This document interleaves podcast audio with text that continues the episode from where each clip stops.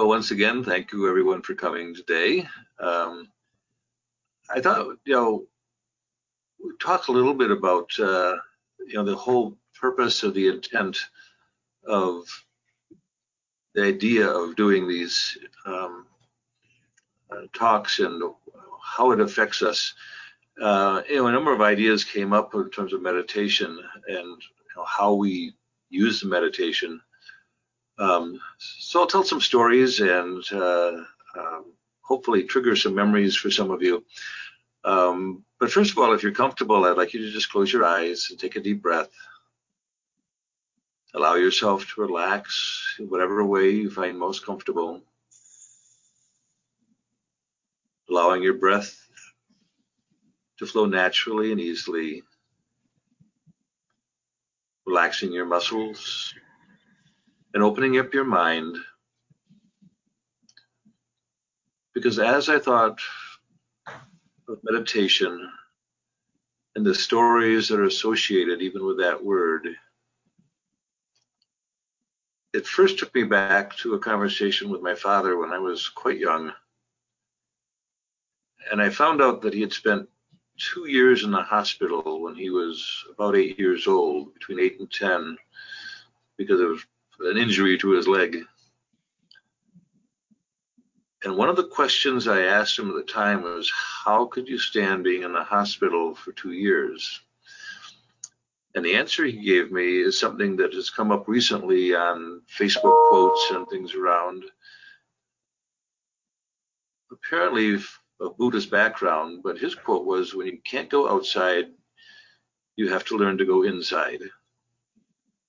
And how he, as a young boy, had learned to use his imagination, his creativity, his memory to make two years go by while stuck in a hospital later on, he talked about how that was an advantage in learning to play golf. And he won the golf state championship when he was in high school. And he said the reason he was able to do that because on a rainy day when the other students couldn't practice, he still could. That he could replay every game that he'd ever played and he'd practice on rainy days when the others couldn't practice. And as we get stuck in our homes, socially isolating or socially distancing, it made me think again of how that skill of being able to turn inward, to use our minds when we can't physically go out and do things. But what a gift that could be, and what a gift this can be if we develop those skills over the next 30 days or however long it takes. And one of the other interesting things that came out during this time, was one of our students, John Graham, who also happens to be the president of the Institute for Spirituality and Health, wrote a short essay uh, entitled Lost and Found. And he talked about the fact that while everyone is talking about all the losses that go on right now, that when you think about it, there are lots of things that we had already lost that now we're just starting to find again. All the simple things in our lives that we used to do. The writing letters, calling friends, appreciating the flowers in the backyard, things that we've gotten too busy to do, we now have the chance to find again. His point was that lost things can be found, and that as we remember we find the treasures we've had all of our life that we've sometimes inadvertently let go or lost. To recognize those things and to take this opportunity to find all of our lost treasures. The power of a smile, Because a smile isn't only for the someone else, but it has an impact on ourselves. Even now, with your eyes closed, if you take a moment to smile, you'll feel the change that it makes. Especially if you remember some of the times in the past where you smiled. This time is giving us a chance to focus on what is truly important. To think of even a month ago what we thought was important and the changes we've already gone through and our ability to hold on to some of these gifts and not lose them again. The simple joys, the power of positive thinking. For those of you that have seen the quote on my wall, it says, I do not sing because I'm happy. I'm happy because I sing. Is a quote from William James, whose most famous quote was that the greatest discovery of his generation is that human beings can alter their lives by altering their attitudes of mind. And this is the time when we can take the time to address our attitudes, to take them out in the light of day and to look for those negative thoughts, those detrimental feelings that get in our way that we don't even notice, and to intentionally choose a more positive, optimistic view of life.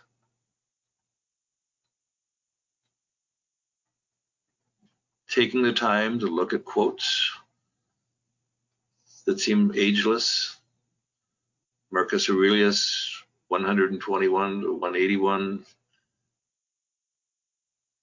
Treat every moment as if it was your last.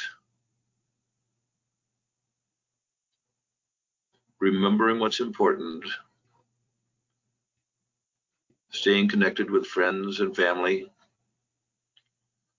But possibly more important, reconnecting with ourselves. Allowing ourselves the moment of rest, to take this time each day to focus on our own well-being, our own positive intentions, our own treasure chest of memories, to reorder our lives in a way that we can go on holding ourselves and each other in a more positive light as we breathe and relax. As we smile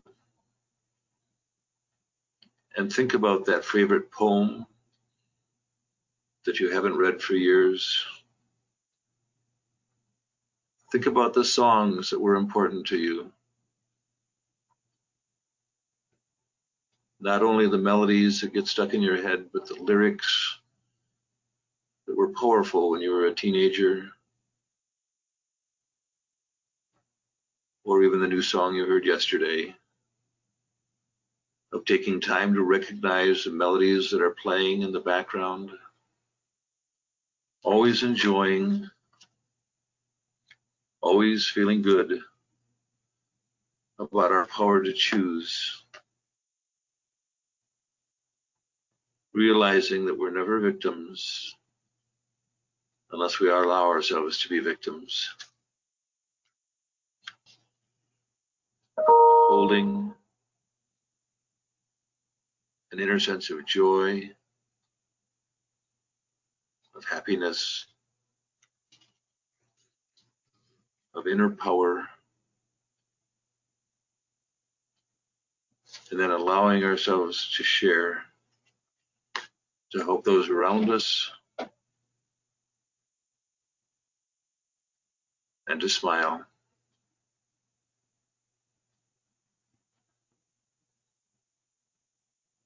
And each of you have your own stories, your own music, and your own memories. All a treasure chest that you can use as you take this time each day to meditate, to breathe, to relax, and to enjoy each day gives us.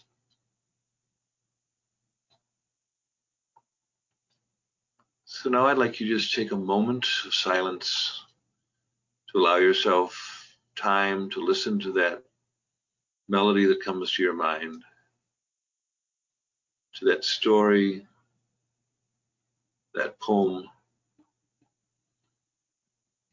that chance to breathe.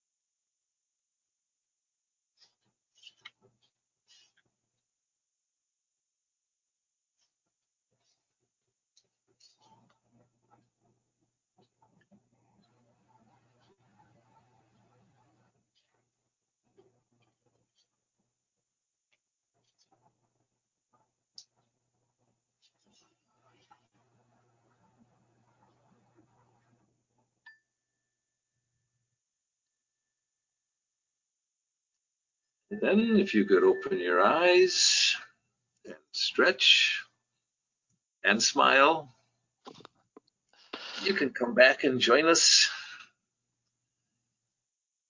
as we get ready to finish another day.